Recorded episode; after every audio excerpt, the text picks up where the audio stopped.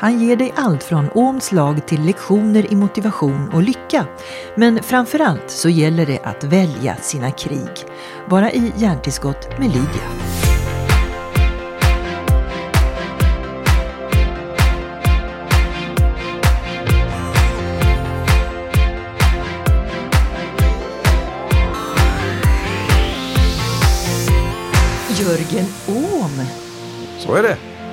Välkommen. Jag är faktiskt väldigt glad att du är här.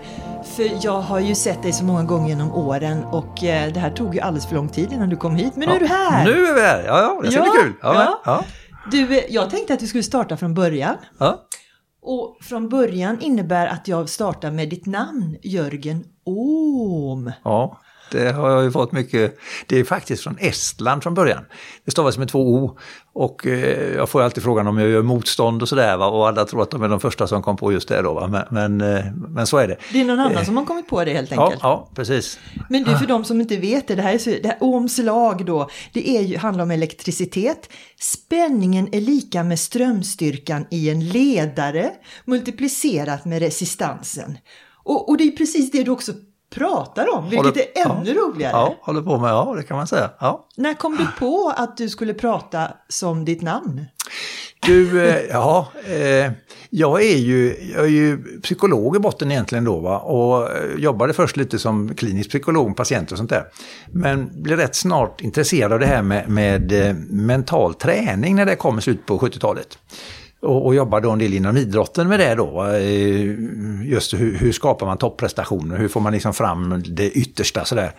Och då när jag jobbade med det så blev det ganska snart så att lite olika företag har också varit intresserade och sa att ja, men det här är ju, är ju precis det vi håller på med egentligen och skulle vilja att vårat folk var lite mer på topp och liksom så här va, och, och motiverade. Eh, så började jag jobba en del med det och och har sen jobbat lite då med några av våra olympiska guldmedaljörer och lite med eh, alla möjliga då när det gäller hur man skapar topprestationer. Ja. Och, och, och sen som sagt, eh, jag vet jag jobbade för Svenskt Näringsliv någon gång och gjorde något jobb där och då sa de att det här, sa de, det här skulle ju egentligen varenda jädra svensk organisation behöva lyssna på. För, för det är inget budskap som bara gäller inom bankvärlden eller fordonsindustrin eller sådär, utan som är ganska mänskligt egentligen. Och, och sen, jag har varit runt lite, jag har varit över 40 länder och pratat, allt ifrån eh, Paraguay till eh, Iran. Och, och eh, det verkar som det är ganska allmänmänskligt budskap överhuvudtaget. Alltså det är inte bara att det gäller Sverige heller då, utan det, det Vad skönt att höra på sätt och vis, att det inte bara är vi som Ja. behöver rätt mental inställning. Nej, Men- men, det, det är ju så givetvis att, att jag menar, tar, du ett, tar du ett fotbollslag, de håller ju på före varenda match och peppar sig och går igenom och hej, hej, hej, sådär, va, nu kom igen nu. Och, och eh, företag säger, ja, vi hade en motivationstalare här för tre år sedan och, ja, och, och det räcker ju liksom inte. Va? Det, det brukar säga, ska du äta frukost imorgon igen? Och övermorgon och nästa dag? Ja, man behöver lite varje dag liksom för att klara dagen. Va? Och det är samma motivation, att man behöver ibland påminnas lite om vissa kanske ganska enkla sanningar och så, men ändå att eh, så här är det nog. Va? Och, eh, det är mycket upp till mig också att, att det händer något. Ja. Ja. Men, men Jörgen, det är så mycket eh, vi ska motiveras eh, eh, för. Så heter det va? Motiveras för. Ja, eller till. Till Eller- heter ja, det snarare, ja, ja. Motiveras till.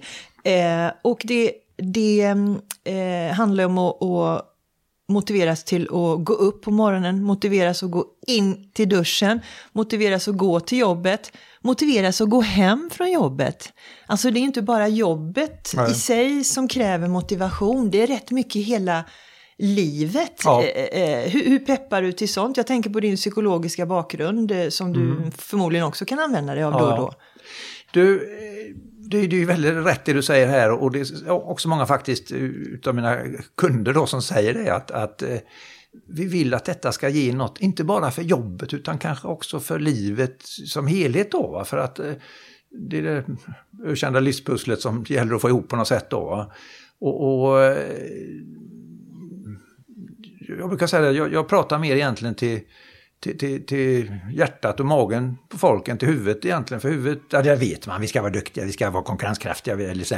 Men, men det handlar mycket om att få fram den här känslan också, att, det- att det är kul också. Att, eh, jämför igen med idrotten, säger man där spelglädje är viktigt. Va? För att kommer en tränare och säger inför en viktig match att eh, ikväll är det kanonviktig match. Va? Det är en fempoängsmatch och, och vi ska Skjuter ni så skjut inte utanför. Va? Passar ni så inga felpassningar. Och, och eh, så här.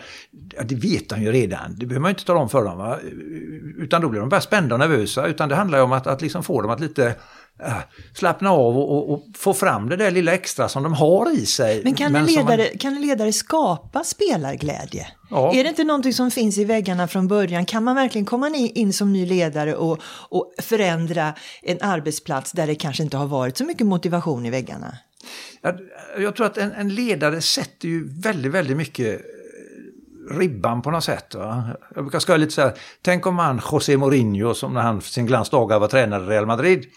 Om han hade sagt till spelarna där när Barcelona kommer på kvällen där att ikväll är det El Clasico. Eh, vi kommer ha hela fotbollsvärldens ögon på oss. 300 miljoner människor kommer titta, tv och sånt. Och jag vill att ni tänker en sak när ni går ut där på plan ikväll det är bara en lek. Jag menar, gå inte in för hårt för det hela. Du kan få en smäll över knät, du får halta resten av ditt liv.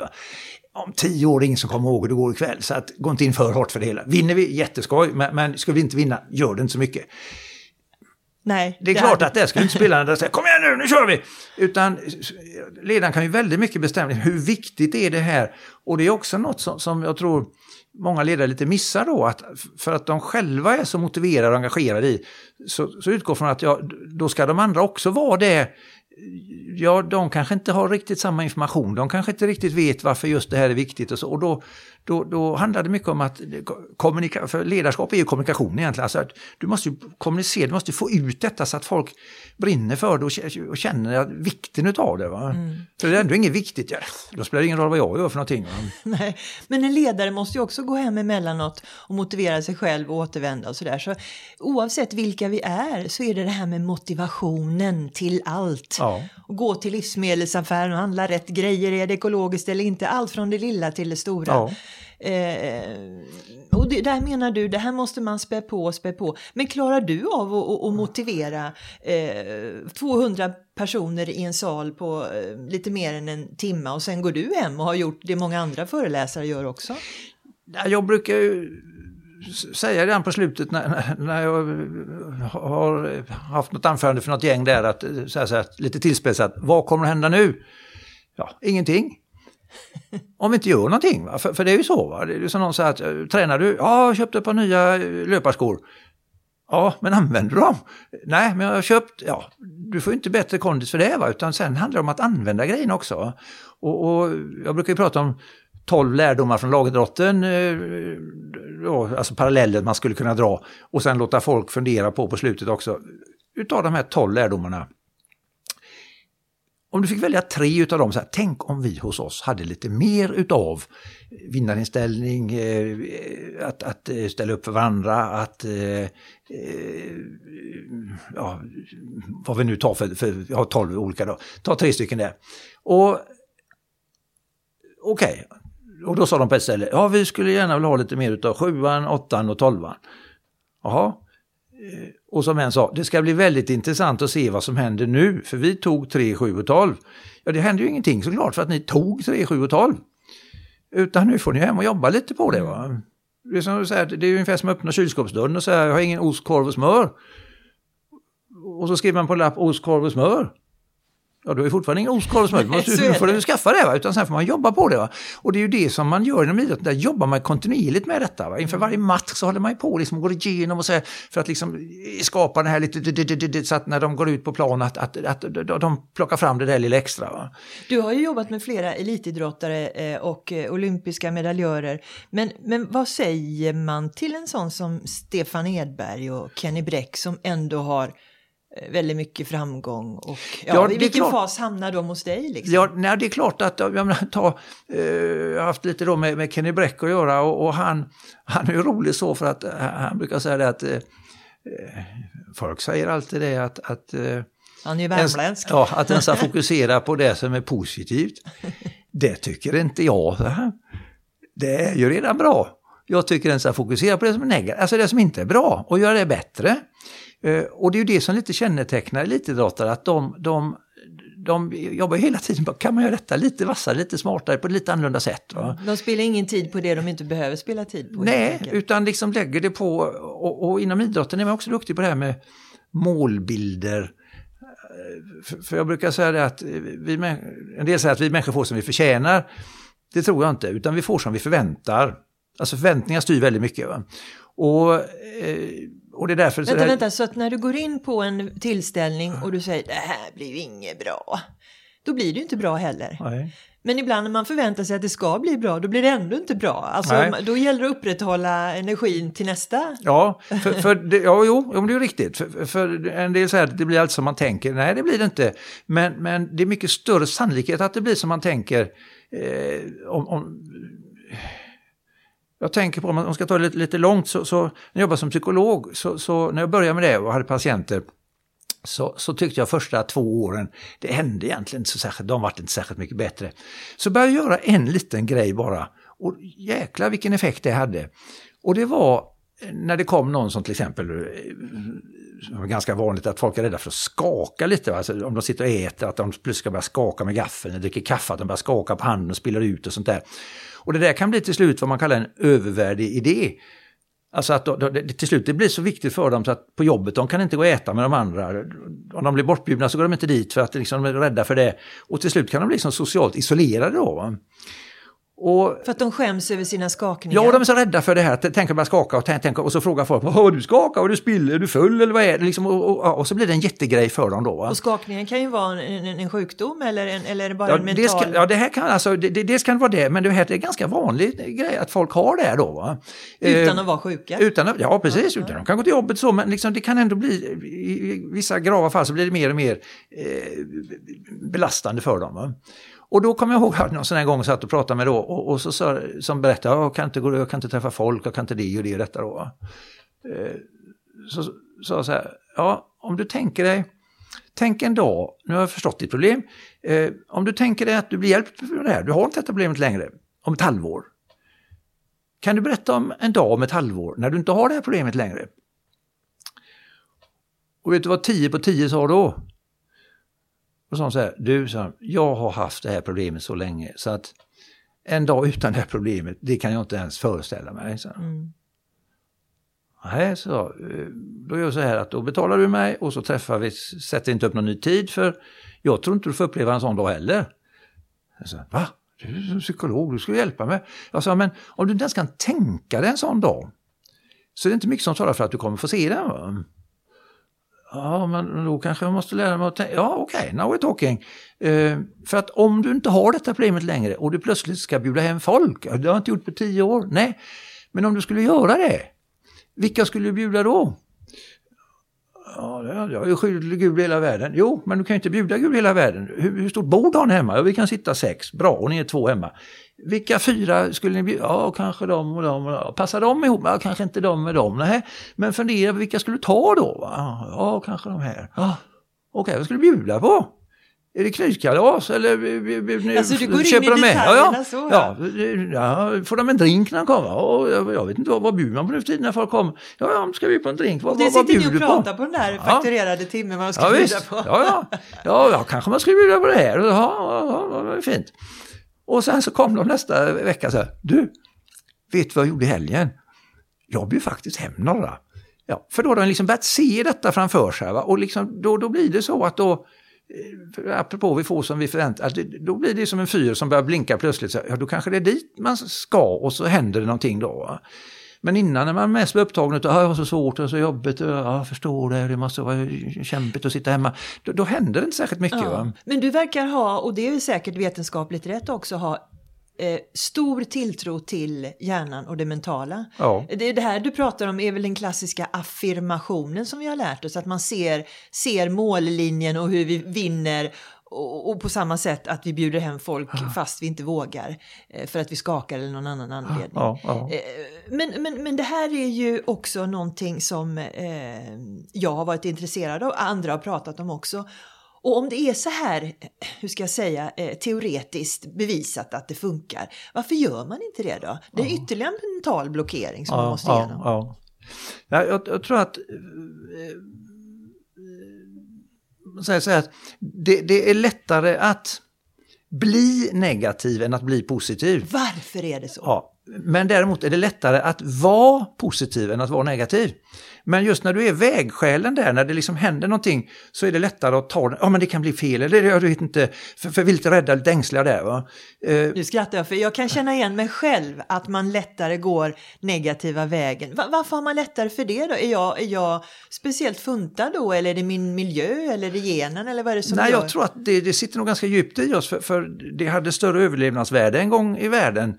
Eh, att, att liksom, kom man och gick där på den här berömda savannen och det prasslade en buske så, så, var det nog säkrast att ut, det, det, kan vara något lut, kan vara något farligt, kan vara någon som vill åt mig.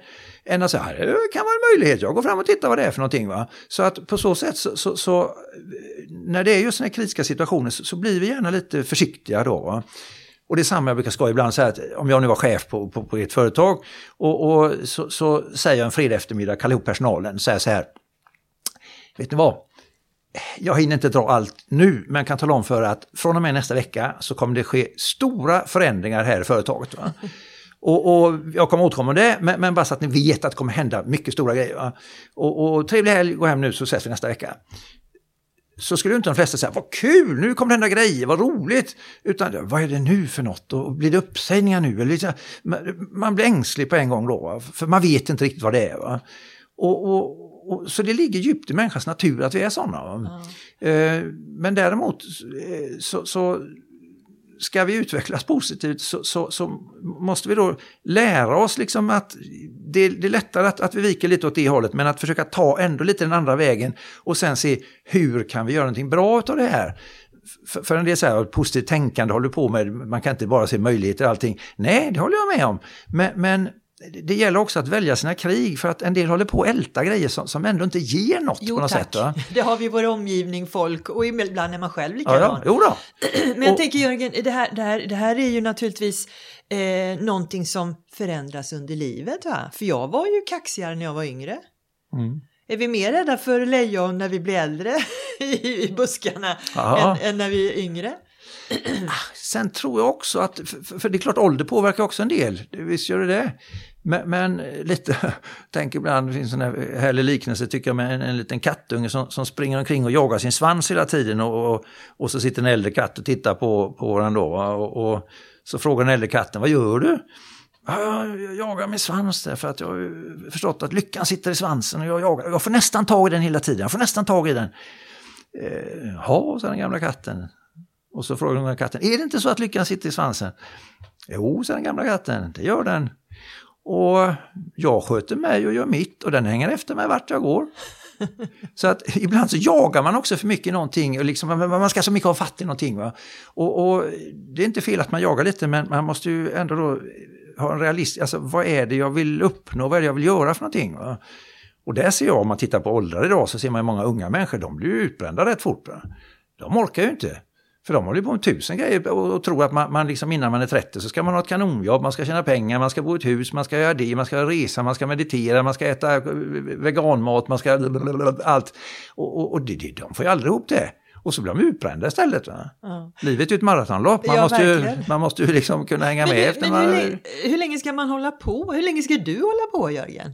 Ja, det är en bra fråga.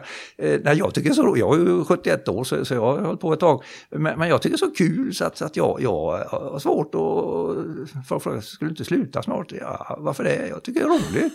och har man kul så, så är det ju bara att köra på på något sätt. Men du Jörgen, man kanske inte ska prata om varandras, varandras utseende men man blir ju nyfiken på vad du gör eh, med den ålder du har, med den fantastiska erfarenhet och, och eh, ja, du ser ju inte ut som det står i passet.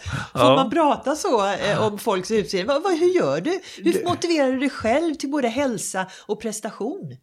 Jag, ty alltså jag, jag, tycker, jag känner lite på något sätt att jag har, jag har ett budskap som behövs. Va? Och, det är där man säger, alla människor måste känna att de behövs. Och, och så får man då lite mejl och lite sånt där från folk som kommer fram ibland på stan. Ja, du var och pratade hos oss eh, för, för, några år sedan och det var så jävla bra. Och jag har tänkt mycket på det du sa. Och, och sånt där gör ju, det blir man ju jätteglad av då och tycker det var härligt. Så, så att... Eh, jag, jag, och jag gör ibland lite den mentala testen på mig själv. Så att, eh, om man ska prata för jag pratade för IBM någon gång, då var det alla i Sverige, 2300 pers och det är klart, då är det en stor grej och då har de liksom ganska minuts, ja du vet ju du, så här minutspäckat schema då. Om de då skulle komma till mig och säga, Jörgen, eh, vi har landat lite fel här i, i schemamässigt då så att vi kommer bli tvungna att stryka ditt pass här. Va? Eh, du får betalt ändå för jag menar, du är här och alltså har tagit din tid. Men, men, men eh, annars får vi inte ihop schemat liksom då. Skulle jag då bli glad, åh gud vad skönt att slippa upp där och hoppa och stå där och prata då ska jag ju inte hålla på med det här. Va? För, för det känner jag inte, utan jag känner nej, nej, jag vill upp där för jag tycker jag har något vettigt att säga och, och jag, jag vet folk gillar det. Och en blandning på att folk lite får skratta lite, för det är så också, det, det är jävla viktigt att, att det är så jävla mycket som är så allvarligt idag. Va? Eh, för att prata om topprestationer och sånt så får det inte bara vara att man ska kommendera fram det och nu jävlar, nu får ni skärpa er och nu måste vi prestera för det är tuff konkurrens och så. Utan få folk att liksom lite slappna av, fan det är kul, va? Jag, vill, jag vill vara med, jag vill prestera. Och det är också en sak som jag tycker är lite, lite märklig för jag frågar alltid innan jag gör ett uppdrag så, så pratar man alltid med uppdragsgivaren då så här, och så säger jag så här. Tänk om dina medarbetare säger efter jag att jag pratat säger de, jäklar vad han var bra Jörgen Ohm. Vad är det i så fall som du skulle vilja att de tänker och känner och gör lite mer än vad de kanske tänker och känner och gör idag? Alltså lite den här mentala huvudvridningen som man vill göra på dem. Så vad är det egentligen som du är ute efter då? Vad ska de tänka och känna och göra lite mer?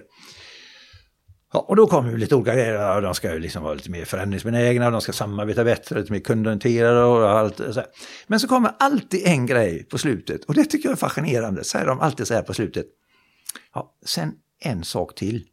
Eh, om du kunde trycka kanske också lite på att man faktiskt också har ett eget ansvar för vad som händer. Och det tycker jag är så fascinerande på något sätt att man liksom 2020 till vuxna människor ska säga att det beror lite på dig också. Va? För på något sätt i Sverige så är vi lite uppfodrade, ja det är inte ditt fel utan har du inte lärt dig något så har skolan inte motiverat dig och, och har, har, du inte roligt på jobbet så har chefen inte fått motiverat dig och det, det är alltid samhällets fel, det, det, det är Donald Trumps fel, det är EUs fel, det, det är föräldrarnas fel, men det är aldrig ditt fel. Va? Och, och, så att kan du trycka lite på det här personliga ansvaret. Och det gör jag gärna, för, för, för det är en av hörnpilarna när jag pratar, så, så är det det här som engelsmännen säger, tycker jag är bra, de säger If it's to be, it's up to me. Alltså att betona lite att titta på dig själv också. Va? Eh, och sen dessutom givetvis för folk i samarbete med varandra, men, men, men, det egna ansvaret. Men du sa en sak som var intressant här, du sa att vi i Sverige tenderar, och så sa du det här med att det är aldrig någon eh, ens eget fel. Är det skillnad mellan svensk kultur i det sammanhanget jämfört med andra kulturer som du har föreläst för? Alltså företag i andra kulturer? Ja, det, det är det. Eh, sen samtidigt, Sverige, vi är duktiga samtidigt på detta med, med team och grupper och sånt, men jag tror att vi överbetonar det lite för mycket. Det är som om du tittar inom golfen till exempel när de spelar Ryder Cup då som är en tävling mellan Europa och, och, och, USA då där de plockar fram de bästa på de kontinenterna som möter varandra. Så, så, så, brukar man säga att, för det är lite olika tävlingsformer och de tävlar i team ibland och ibland så är det då bara man mot man. Och, och, då brukar man säga att Europa måste leda med några poäng när det går in i detta med man mot man. För där är alltid amerikanerna bättre. Va? Där är de alltid bättre när det liksom, nu hänger det bara på mig och då, nu, nu jäklar va. Medan alltså européerna, ja men det, vi, vi två, vi teamar bra ihop och sådär va. Och, och, det är klart i ett företag så, så kan du inte heller ha folk som bara springer sina egna vägar och liksom, jag ska göra mitt. Utan det måste ju fås ihop också då va. Det, det, det är ju som en orkester. Eh, ja, verkligen. Där, där, där liksom, vi kan säga, den som fortast färdig vinner ju inte eller spelar bäst, eller den som spelar högst vinner och så, utan det, är liksom, det gäller att få ihop det hela då. Va? Och det är mycket det som är management då, det är som dirigenten som ska liksom få, eh, få orkestern att spela på ett bra sätt ihop då. Va? Och så också mycket säga att dirigenten ska ju få dem att spela ihop, dirigenten. Ta Esa-Pekka Salonen, väl den mest kända idag. Han, han, han, spelar själv fyra instrument jättebra. Eh, men han har synpunkter till harpan, hur den, lite mer klang där i harpan och, och, och de den som spelar harpa ja kan du visa? Nej, jag kan inte visa det för jag kan spela harpa. men, men, det är inte mitt jobb att vara bättre ner på allting, utan mitt jobb är att få er att spela bra ihop då. Det, det, orkester är ju också en av de bästa liknelserna som finns när det gäller det du beskriver. Men, men Jörgen, du själv då? Hur hamnade du i detta eh, fack eller hur ska man säga område där du är så intresserad av det mentala? Var, var, du, sprang du själv och spelade fotboll och plötsligt blev intresserad av mental träning? Eller hur, vem är du egentligen ja, ja. bakom de där 71 åren? Ja, ja. Du, jo, nej, jag har alltid varit idrottsintresserad och hållit på med lite av varje sådär då, men, men aldrig på någon elitnivå på något sätt. Men, men alltid varit intresserad och sen, jo, det var väl så här att eh, jag har bott en del utomlands och gått lite utländska skolor och sånt där. Så, så eh, Eh, sen när jag skulle göra militärtjänst så, så, sökte jag till tolkskolan i militära och, och där skulle man läsa ryska då. Och det hade jag inte läst i och för sig, men, men jag hade lite andra språk i mig. Och, och, och, och, då hade jag tänkt att jag skulle bli eh, diplomat eh, och läsa en djurpolmag och så skulle man ha tolkskolan i botten och sådär. Men så klarade jag inte av tolkskolan för det var väldigt tufft. De tog in, när vi började var vi 53 och när de skickade mig så var det 21 kvar och sen blev det 16 som gick ut tror jag. Och sånt där. Och, och det var, så det var tufft. Eh, och då tänkte jag, ah, vad fasen, då, då kanske jag, nej, äh, då sa jag skiter i det där med, med diplomat. Men, men, psykologi verkar ju kul och hur människan är och hur man, man funkar som man gör och sånt där. Så jag började, eh, började läsa det och, och, det var inte så där jättekul egentligen faktiskt tyckte jag då när man läste det. Va? Det, det var mycket, ja, det var ganska teoretiskt sådär. Men så var, gick jag en treårig hypnosutbildning i, eh, som började då först på universitetet, eh, 20 poäng där och sen fortsatte med det. Och, och det var väldigt fascinerande. Eh, och då kom man in just på den här mentala sidan då, att vi har så mycket mer i oss än vad som används och, och sådär. Och, och, eh, det fascinerar mig oerhört mycket. Och det har lärt mig också mycket av det just för, det säger folk, ja, då kan du hypnotisera folk. Är det inte svårt att hypnotisera folk? Nej, det är inte svårt att hypnotisera någon, men det är svårt det svåra är när man väl har hypnotiserat någon, vad gör man sen så att säga? Va?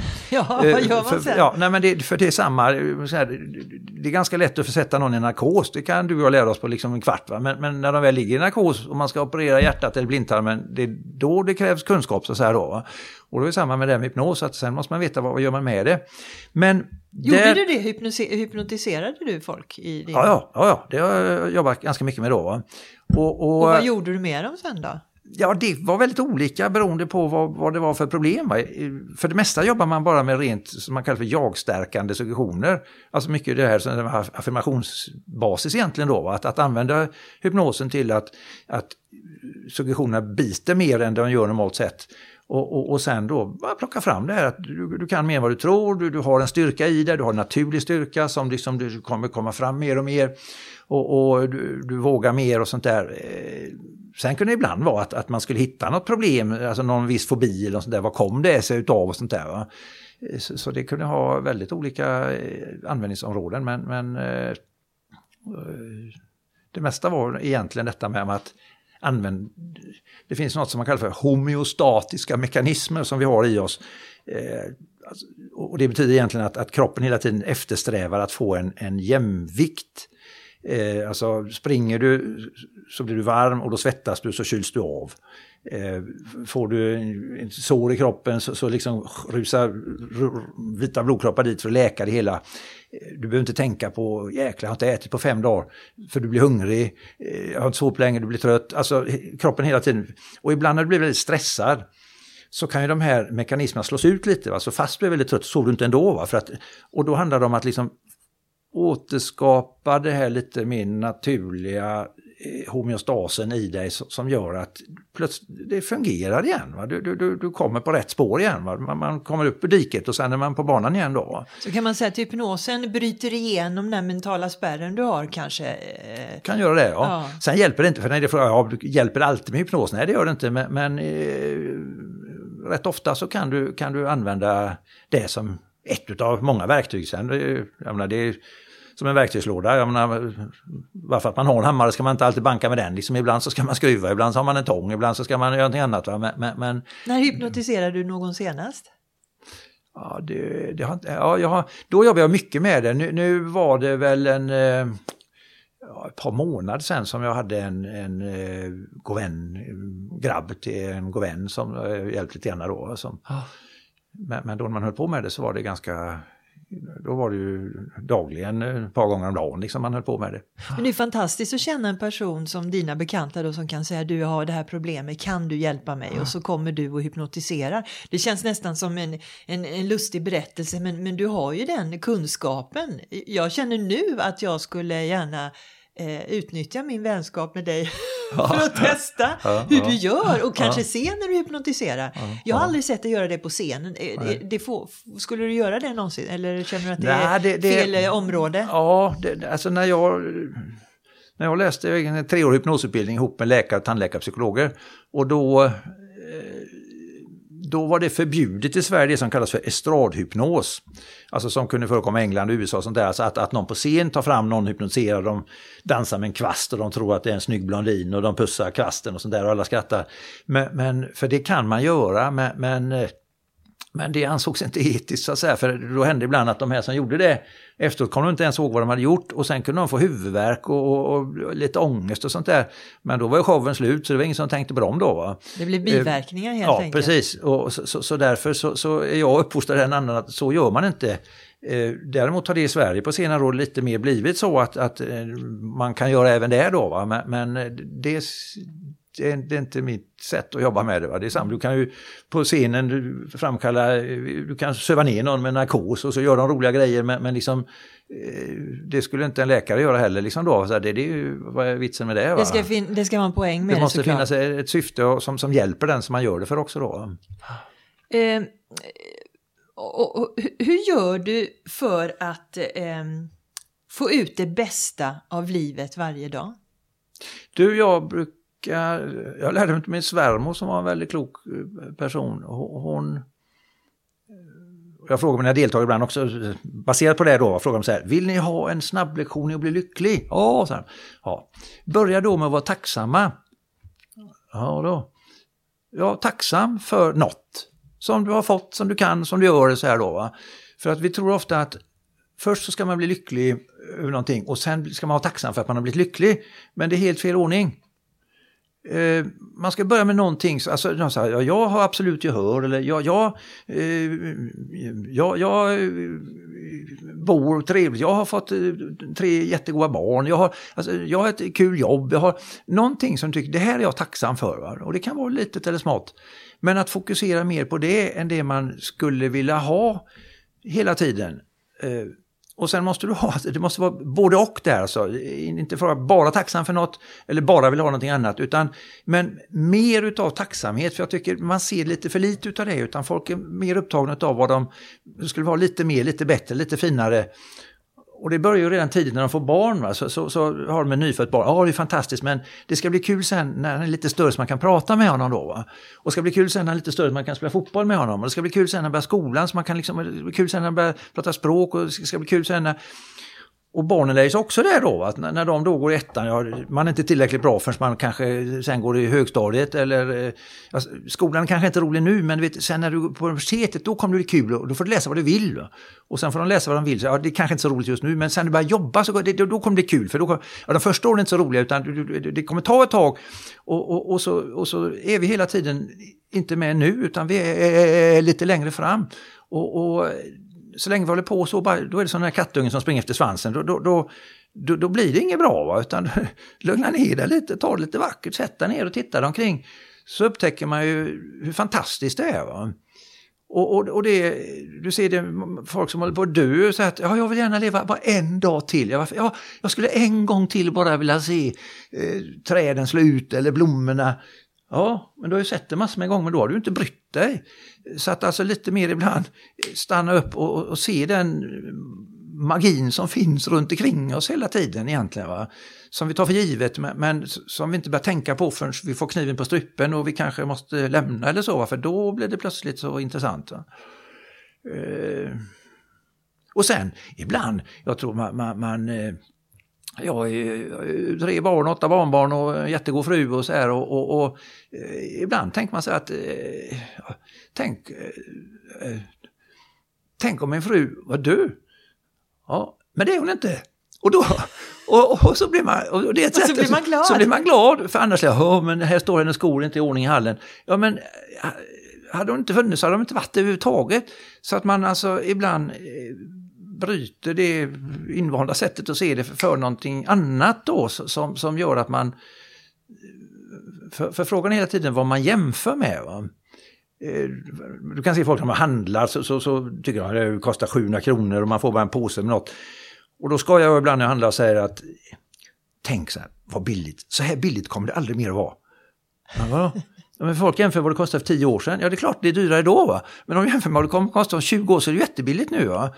Och, och att, att, ibland tvingas att, att se det från ett lite annat håll eh, än, än, än bara som alla andra gör på något vis.